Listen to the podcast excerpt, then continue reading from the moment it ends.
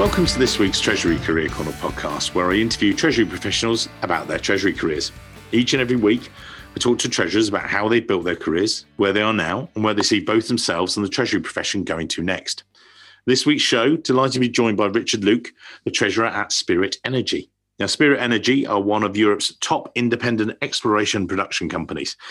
As always, I'll get Richard to explain a bit more, but they're oil and gas within Europe, 40, well, coming on 46 million barrels of oil. We can explain it, or you can explain it 33 fields, loads of different things, combination through Centrica and another business partner, Bayern Gas and stuff. I'll get Richard to explain that again. We had a bit of a chat before the show and we've exchanged some things. He sent me some notes the other day when he was uh, watching the football, which was great. Really nice that he's thinking about it this much, but I think it's fantastic. You get someone like Richard on the show. We're going to talk about the variety you've had in your uh, Treasury career, Mr. Luke. So, but, you know, as we do every week, and we'll get to you know other things about treasury and stuff. Let's start off by taking you back to the dim, distant past. and We brush off your brain cells post university, although you did do a, a, banking finance degree. So that was a good start and how you discovered the wonderful world of treasury. So, sir, over to you. Well, firstly, thanks, Mike, for inviting me on the podcast. This is something new for me. Casting my mind back, yes. So I did do a banking and finance degree at Loughborough, and that gave me the opportunity within the degree for a year out, a placement year. Mm-hmm. And I think I'd recommend that to a lot of students. It really helped me refine my thoughts about where I wanted to go into, into finance. A lot of the people on the, on the degree wanted to do investment banking. I think I was the same as that at the time. That's where the money was in London. Wow, come on. Yeah. so, so, I looked at Treasury. So there was a year out opportunity at Tarmac in Wolverhampton in the Treasury department. And that was my first kind of you know, experience and knowledge about Treasury. I mean, even though I did a banking and finance degree, Treasury wasn't mentioned, corporate Treasury wasn't mentioned. Right. So that was my first foray. And that was ideal. The year out gave me great experience. It was ideal. They even paid as well, which yeah. helped me in my my final year at university. So that was great. And I went straight into it, you know, into the treasury dealing, treasury analyst role, got involved in FX, cash management, interest rates, and even kind of learned about the the um, treasury qualifications. Right. So I didn't have accounting qualifications as such, but treasury really interested me. The practicalities of treasury just for the again for the listeners, you say tarmac and it was a placement, but what did tarmac do as a company? So tarmac, as in the roads, I guess. And initially, they invented tarmac, and they were a heavy building materials company. They were a FTSE 250 at the time. Okay. And what happened with those guys is that as soon as I graduated, I was very fortunate that they were in the process of demerging.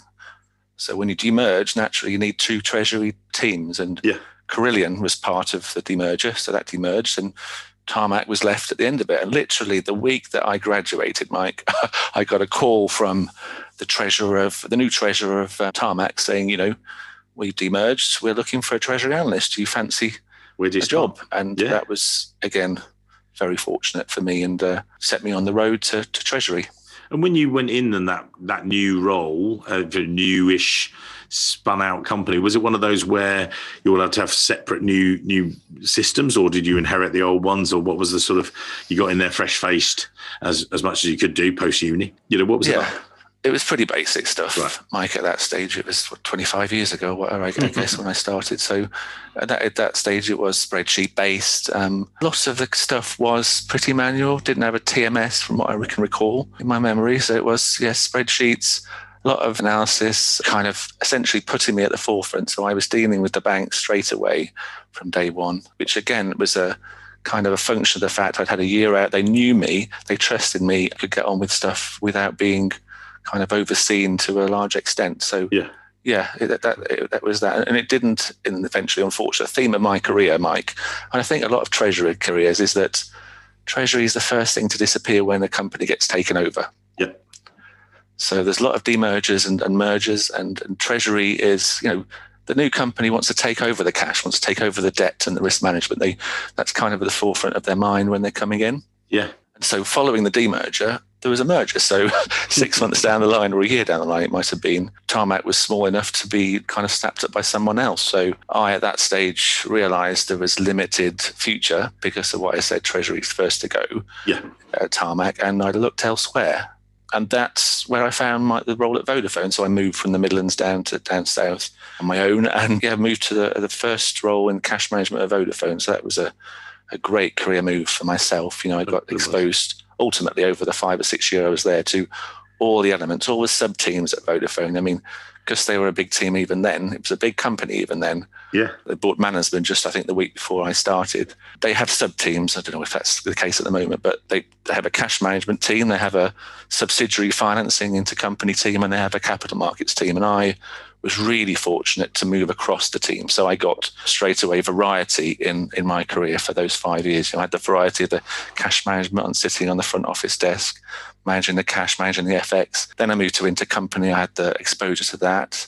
And then I moved to capital markets, which again was a completely different area that I hadn't been exposed to before. And, you know, again, broadened my horizons, gave me variety, which I've been fortunate to have all through my career and and you made that move from a FTSE 250, and again we'd you know, Richard gave me some great briefing notes, and you know, so for future guests, please feel free to give me briefing notes because it's really good. I mean, I'm going to dig into detail quite quickly. But you'd gone from Tarmac, FTSE 250 to Vodafone. I think at that they were what, FTSE five. You know, top. yeah, they were they were probably the largest company in the world yeah, at that stage. Yeah, it was mental. We used to deal with them and stuff like that, but and so you did that, and then you made a couple of moves, and you know, keen to sort of explore those because what's the word? So you had a mix of different industries. So yeah. you had building materials through telco, and then energy and stuff.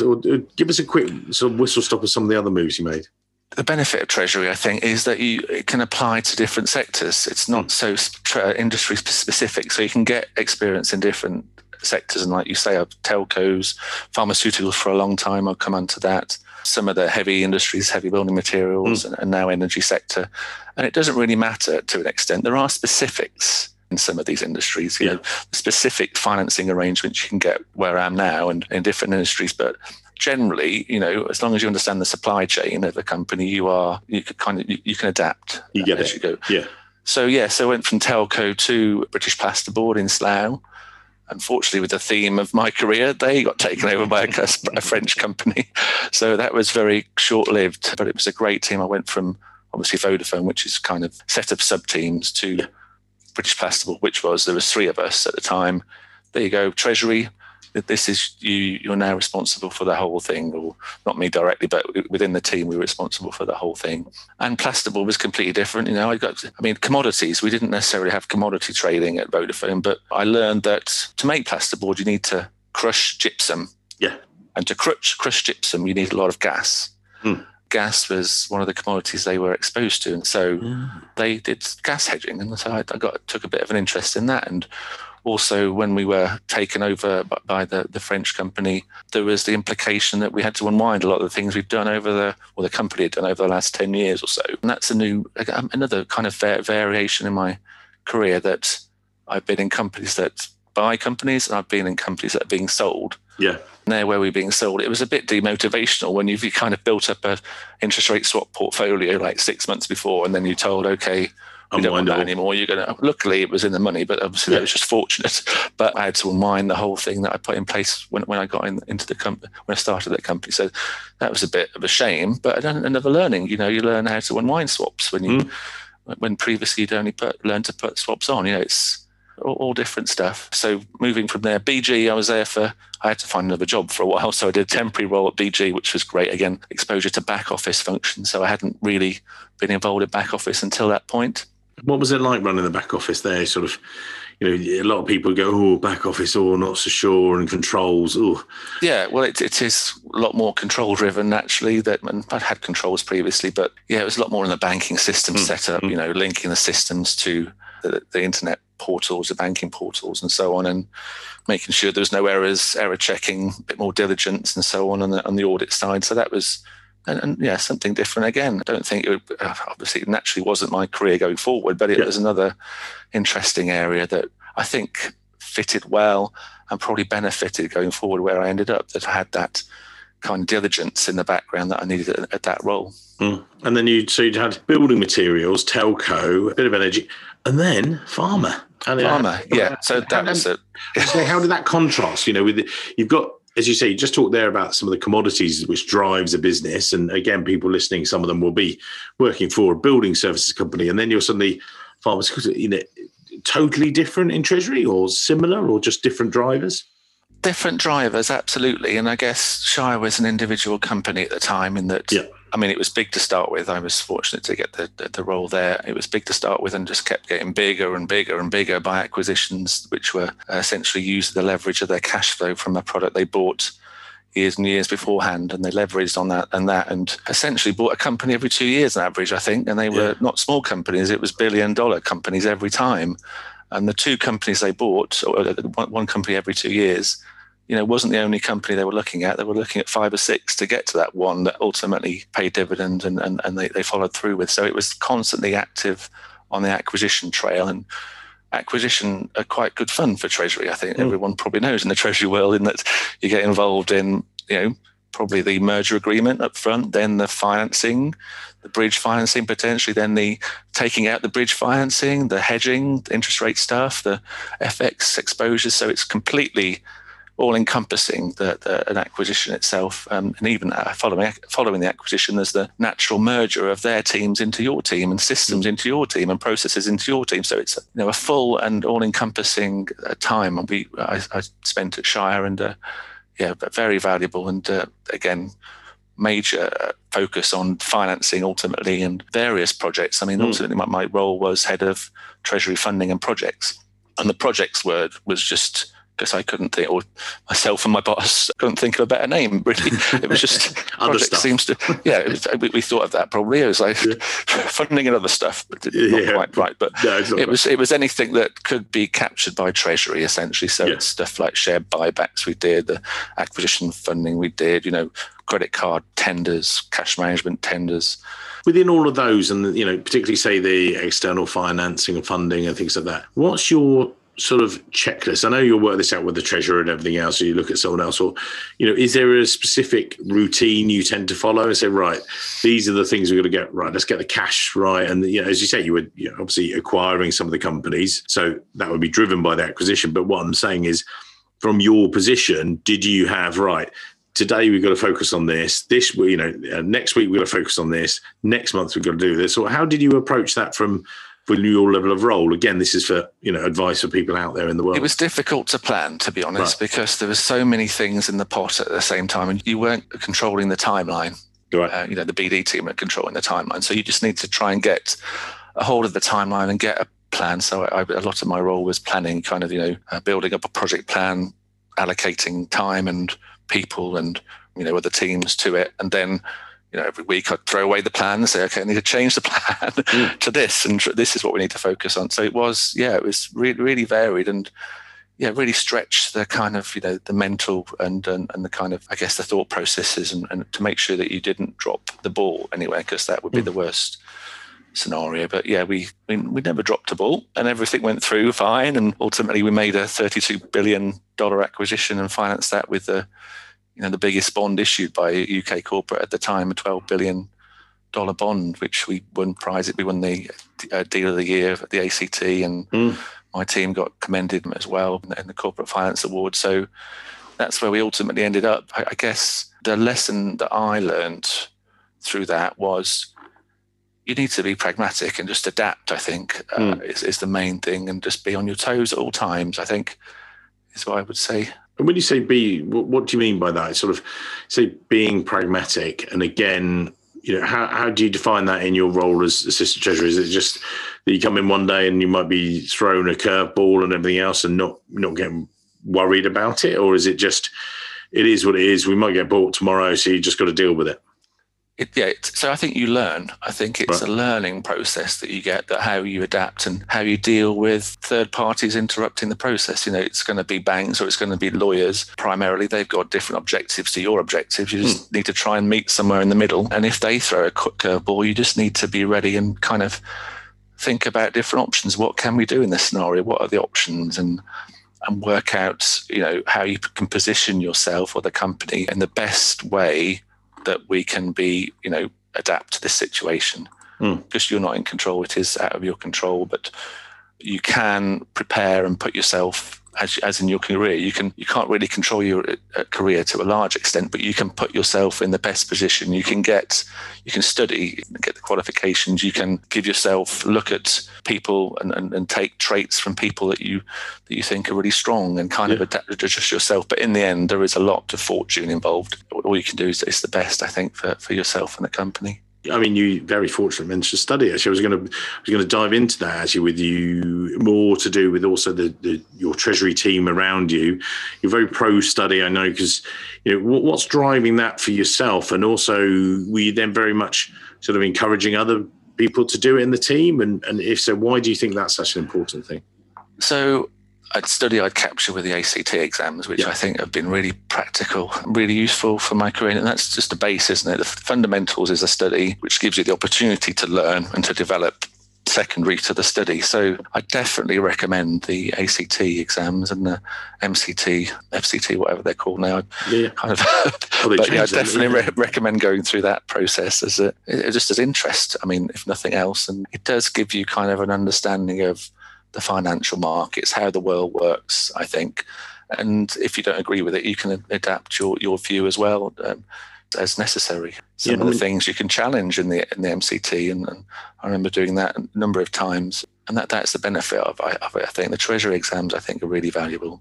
Yeah, I won't, won't say exactly who it is because the story will explain why. But I know that one of my friends, clients who I placed and everything else, he got his MCT, got a prize winner actually the past few years, and so did really well and everything else. And he, he I know that he dedicated a lot of his time to actually doing it, even though he's got young family and did all this, got through it, did it, put it. And he said on the sort of the Monday or whatever, he said he'd finished and he put everything up on the shelf and he was starting the role that I placed him in on the Thursday.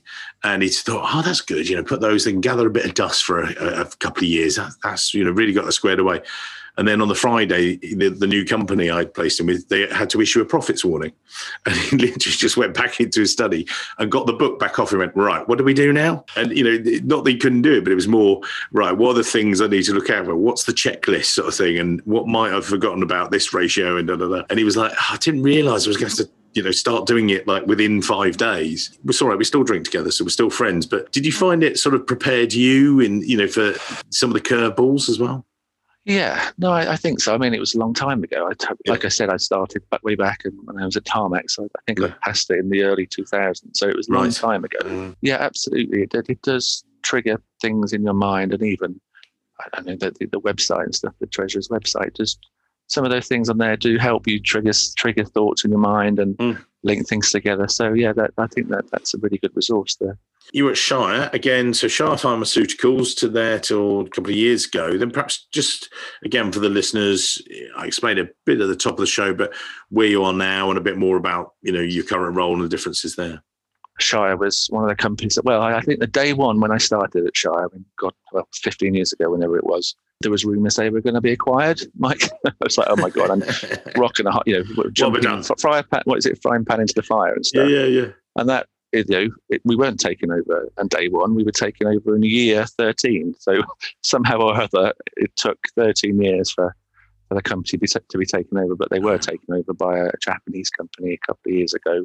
Yeah. And within that, kind of, it became clear that probably just before that, that the Treasury team they wanted to move to Ireland, and you know, I, I, wasn't really up for moving to Ireland with a young family, so I. I said thank you very much. I've done my time, I'll leave you to it, and, and, and left Shire.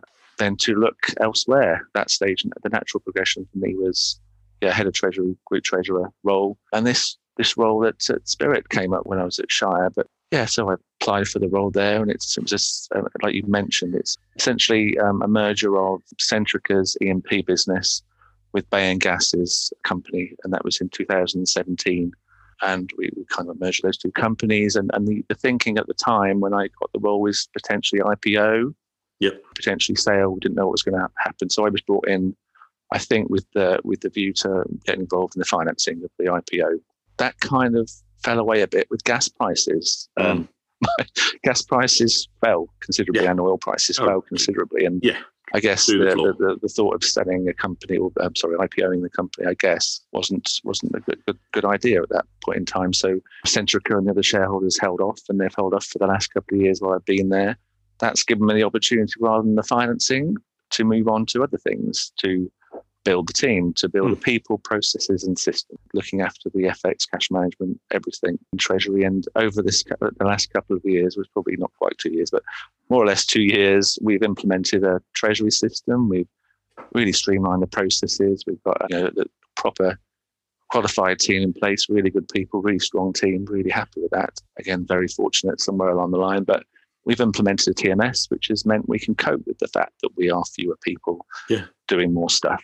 And what's that been like, sort of bringing it in throughout the weirdest year of our yeah. lives, really? So we started, we started in January, more or less, implementing, Great time, brilliant. Let's Great time. Yeah, I, yeah. I anticipated all this, yeah, obviously. Of course, we did. We all did. And so, in whenever it was, we would just started, and essentially, we hadn't really got to the to, to, to grips with the treasury right. system until lockdown, really. And I thought, oh no, is this going to work? This implementing a treasury mm. system from scratch during lockdown, but in the end, it has. I mean, there's benefits to the fact that we are all at home. You don't necessarily need face to face interaction when you're implementing a TMS, as long as you've got teams. I mean, that's been a, a godsend, you know, for us to to get it working, but didn't need face to face, literally like people to people interaction. Mm-hmm. No time wasting getting to the office. It saved me a couple of hours every day. You know, we can share screens easily, share some of the things it does easily, and some of the teachings from the, the, provider via Teams have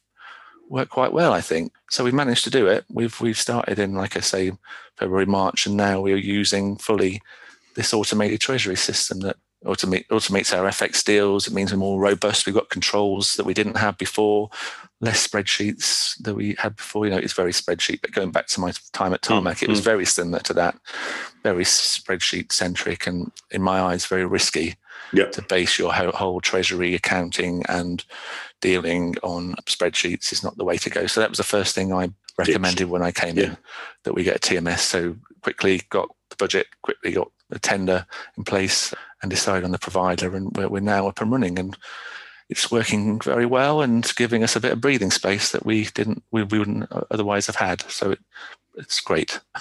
And what's that been like, literally team wise? You know, how have you? We were, I was on an ACT panel recently, and someone said, you know, how had I seen it change? And one person had mentioned before, which I didn't, I don't think it was actually as valid as they said. They were like, well, everybody's Zoom window or Microsoft Teams window is exactly the same size, so they have as much FaceTime with the treasurer as their deputy treasurer. Well, that's not actually the case because you know you're not having the same conversations. They're different conversations because you've got different levels of experience and different questions to ask. So I said, actually, it's less of that. I think there is a greater openness and lots more communication, which is great. But one of the other things is more junior staff. They're looking for advice and they're looking right. There's no one there. Looking left. There's no one there because they're working from home. How have you handled that, or you know, how have you focused on the sort of the people management aspect versus process or the technically stronger? You know, how have you sort of you know focused on that yourself as the treasurer? Yeah, I think the team need to be comfortable. They can get access to you at all times. I think one way or the other, and the, you know, the chat on Teams has been quite good. Richard, can you give me a call, or I need to speak to you? You know, straight away I can hmm. recognise I need to have a chat. So that works well. I think it's good to have. We have a team catch up every week with my team, and then a, a, broader one with a corporate finance team, which I think keeps you sane. That you're not just sitting in front of computer all day, every day on your own. You've got some other people are in. Well, some other people are in the same predicament. I guess is what you learn. So it does keep you sane having that regular interaction. You need to get out as well. I think is recommended. get outside. I don't know what it's going to be like with the weather through the winter, but yeah, you need a kind of a refresher. You can't be sitting at your desk all mm. day on mm. Zoom meet or uh, team meetings and stuff. You need to have a break and get some humor in, human interaction. I think. Yeah. But yeah, I, th- I, think teams work quite well. I mean, I'm used to working from home anyway. I, I did it a lot in, in my recent past, and you know, doing five days a week wasn't a big stretch for me. Some of the team has found it a bit more difficult. Mm. But I mean, gen- generally, the consensus I think is that it for Treasury, it wor- works quite well. I mean, I, I can't really uh, imagine nowadays why you would need a treasury in the centre of London and ask, you know, require people to come in every day or even hardly at all. You know, I think there is a big benefit for treasury teams moving out of London Mm. I mean, at Shire, we were in Basingstoke. I mean, we got some great people in Basingstoke, a really strong team. I think that was a function of the fact we weren't in the centre of London. We didn't have to keep moving people around. People weren't leaving and then new people arriving. We had a steady, really strong people, the best Treasury people that were in the local area. And I think that should be a thing that Treasury teams should think of more flexibility in location, cheaper. It's cheaper out here, Mike. Yeah. Well, just uh, just going so going back into the people aspect there. Did you find there was less, also less competition? You talked to there about maybe less competition to take people away. If if you're in London, you know, there's five other treasuries looking for someone a similar exactly. level, trying to put yeah. it, but but in Basingstoke, there's not. Is that right? That's that's pretty much it. We got stability for that reason. And if you, I suppose we were in the fortunate position, we were a large corporate, growing corporate mm. with a really you know, varied treasury team. And I think a lot of people were interested in working at Shire. So we probably got the best of that you can get in the, you know, in the Hampshire and Berkshire area potentially. So I guess maybe not, not the same for a smaller treasury, but still there are a lot of skilled people on the M4 corridor or south and stuff that don't necessarily want to commute into London that work well for us. And yeah, I know it's closer to the banks, I guess is the argument, but the banks are, a lot of them are working from home as well now. So oh, yeah, no, you're not going to meet them. So yeah, I think yeah. something for, I think treasuries to think about. And just not the sort of banking aspect, but more looking at perhaps the future then and, and the future development from there how do you see it developing? You know, we're talking, you know, maybe treasury systems or the different things. Again, I sometimes talk the CFOs are sort of pushing the not the treasurer under the bus, but more the treasurer out in front of things to sort of say, look, can you look at this blockchain thing? Can you look at this different idea? What are the things that you're seeing that you know treasuries are having to deal with? Maybe that you didn't before, but this is the advice for people listening. Guys, listen to this. Don't do this. Or listen to this. This is something we're thinking about. You know, what are you thinking? Well, recent, I guess the couple of recent things that I've been thinking about hmm. is well, negative interest rates. I think is right, yes has come to the fore in our in our world where we have surplus cash to deposit. I mean, you know, we I don't think shareholders or directors really want to to be sitting on cash that's getting rid of their shareholder returns and kind of you know mm. making their balance sheets uh, reducing that you know it's it's not efficient to sit on cash anymore borrowing is going to be cheap so what are people going to do are they going to spend the money on capex are they comfortable enough to get rid of the cash, their security blanket that they had before, even though it's kind of costly to do to, to help hold cash? There's a bit of a thinking around that, I think. And the other thing from I guess from a specific to Spirit Energy's uh, carbon trading, mm. uh, hmm. carbon credits. Yeah. I mean, with the you know environmental changes and so on in the world at the moment, I think if you want to be carbon neutral, you might have to pay for it. You know, if, if carbon credits are going to take off, the market for that for them is going to take off. You might need to work out your situation in regards to hedging yourself. That's another thing that we're is coming to the fore, I think, in our thinking at, at Spirit.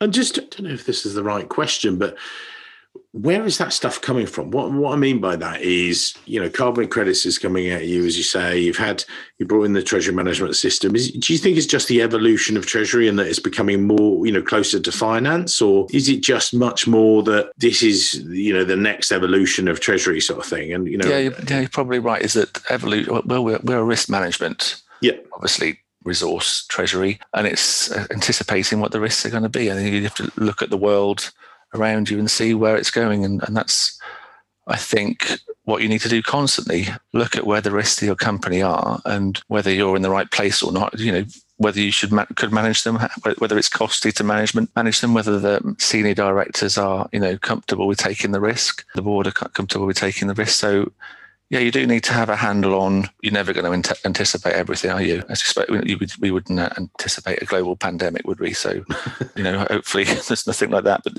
you know, there is. You know, you can't anticipate everything. You just need to kind of take a educated guess, I guess. Yeah, I, I've talked about it before, and there was this sort of ship analogy. You know, the key thing I saw that treasurers were doing a lot of the time was, you know, having the telescope, having the binoculars, looking to the future. Uh, whilst you know, the captain might be the CFO, just sailing the ship and just making sure it just keeps going. But this, oh, by the way way, boss, this is what's coming down the line, sort of thing. And, you know, these are the things. But exactly as you say, there's going to be unexpected things, but it's a way of, you know, Treasury proving its value as well, as much as anything, being being that active risk managers as well, sort of thing. Yeah, for ourselves, I guess, as a oil and gas company, you know, you need to work out what's what gas prices and oil prices are going to do, and whether that's going to have a impact. I mean, we've got we're just focusing Spirit Energy on on northern northern Europe. You know, we're mm. oper- operating and operated assets in UK, Norway, the Netherlands, and Denmark. Essentially, that's those 33 producing fields you mentioned. So we are kind of dependent on the oil prices and gas prices and the production that can be maintained from these licenses we have in, the, in these territories. That that is essentially our remit as a company that's your driver and things. And just going, you know, not coming back, but just looking at team wise, you said you slimmed down and stuff like that, but you've managed a number of different teams of people. And I know you and I have spoken about different things. You know, we'll go into your, you know, career advice and, you know, the wrap up in a minute about, you know, we'll put your LinkedIn details in the show notes. But before we do that, I was just going to ask you when you're managing, coaching teams and things like that, again, for the listeners, what's your sort of not your checklist, but what do you try and do? You know, obviously there's, you know, you talked about propensity to study. You'd studied, you say to guys, it sounds like guys get some study under your belt. That's a really good thing to do. Or what are the other things when you're managing coaching teams that you try and instill in them? Again, for the listeners, this, you know, people are trying to take advice from this and they'll, you know, you used to have a commute to work. They don't have a commute to work anymore, but hopefully people are still listening. We've still got good numbers. What are you telling people to do? What's your coaching methodology for that? So I'm personally not a great one for a specific mentor, but I think there is some value in recognizing traits of people you respect and drawing them on them. I think that's quite important. So it might be four or five different people recognizing the valuable traits and applying them to yourself. I think that's that's something to consider and also make sure you're fortunate so essentially, yeah, I don't know how you do that exactly, but you, you know, you, you, you, do need to kind of get you position yourself correctly. But in the end, there's a lot of fortune in, in the game being in the right place at the right time. And I think when I recruit, it's getting people who are on the same wavelength as you. You know, right. you can have a variety of different people with different perspectives, different skills, different backgrounds completely, but you need to have some way to communicate with them and some kind of wavelength that you can both recognize. That's, I think, the main thing. And I think that is undervalued when people recruit. I think a lot of companies look at, you know, testing, you know, a, a psychometric test and yeah, yeah. doing the days and whatever they do, you know, monitoring people over a day and how they react in different situations. That, that's all great. But in the end, you want someone who's smart, who knows what they're doing, qualified, and can communicate. And that's the wavelength thing. If you get someone the same wavelength, it's so much more valuable for the short term, medium, and long term than any of the other things you can recognize in a, a psychometric test. Yeah. That's that's probably what I would say. Would that be your wrap up advice today? Anything else? I mean, you, we talked about study, and as I say, we're in the show notes. We'll put your LinkedIn profile so people can connect to you. If, and again, you can reject them if they're not in Treasury and you don't want them. It's fine. But if you know, if you do, and I think is that. But what sort of wrap up notes would you give to people listening today? Because you know, it'd be great to sort of rattle through a lot of that. But what are you, what are you telling people?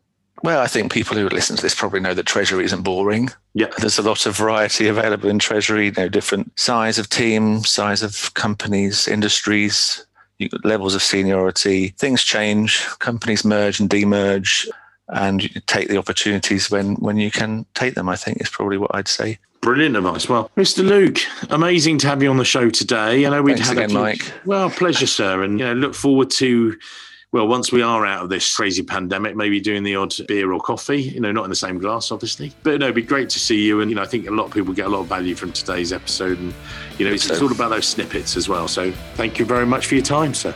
Been fun. Cheers, Mike. Thank you, sir.